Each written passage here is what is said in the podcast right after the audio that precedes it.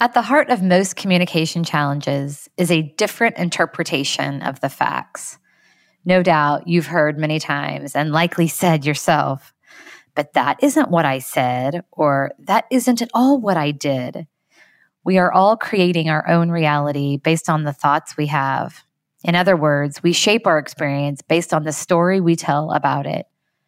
Currently, there's a lot of turmoil. You can take the same situation, and two individuals will talk about it very differently based on their beliefs and their experiences. It's the stories we tell, and stories provide our rationale for what's going on. They are our interpretation of the facts. And many of the stories we tell ourselves are healthy ones. For example, if someone does something you perceive as hurtful, reminding yourself that we are all works in progress and that he is doing the best he can. Those are helpful storylines. But there are some sneaky storylines that are all about serving ourselves well, and they get in the way. In the classic book, Crucial Conversations, the authors call these clever stories. Either our stories are accurate and propel us in a healthy direction, or they're quite inaccurate but justify our current behavior, making us feel good about ourselves and calling for no need to change on our part. It's this kind of story that gets us into trouble. And they call these imaginative and self serving concoctions clever stories because they allow us to feel good about behaving badly, which is so important. That's why we got to recognize them in ourselves. The first of these clever stories is the victim story. And the authors say this about them. As you might imagine, victim stories make us out to be innocent sufferers.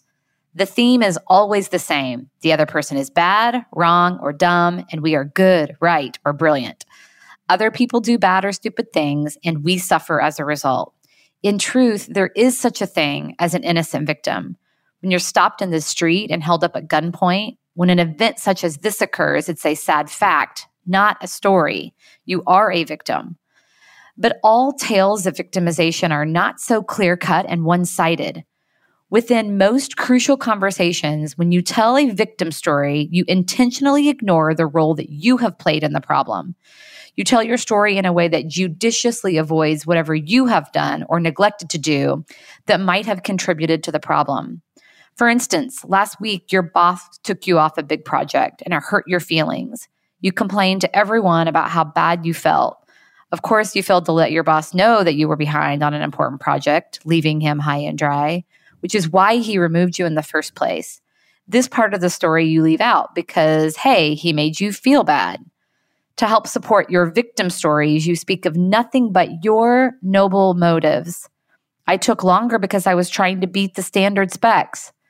Then you tell yourself that you're being punished for your virtues not your vices. So, this is a very common storyline that no doubt you can relate to, and it's self preservation at its finest. It's completely disempowering. When someone else is the problem, we've disempowered our own actions and growth. I'm part of everything that unfolds in my life. And if I blame someone else for a challenge, I won't grow in the process.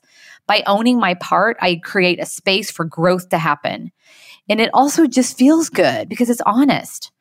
My husband and I recently got into a silly argument while playing cards. He was teasing me, joking that I cheated when I clearly had not. And I do not like being teased and took it really personally and got upset. And the victim story very quickly set in. I was telling myself, he's picking on me. He has no right to accuse me of something I clearly did not do. How dare he? So I snapped at him completely unnecessarily.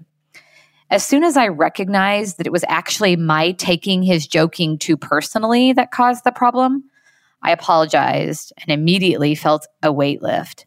Victim stories weigh us down.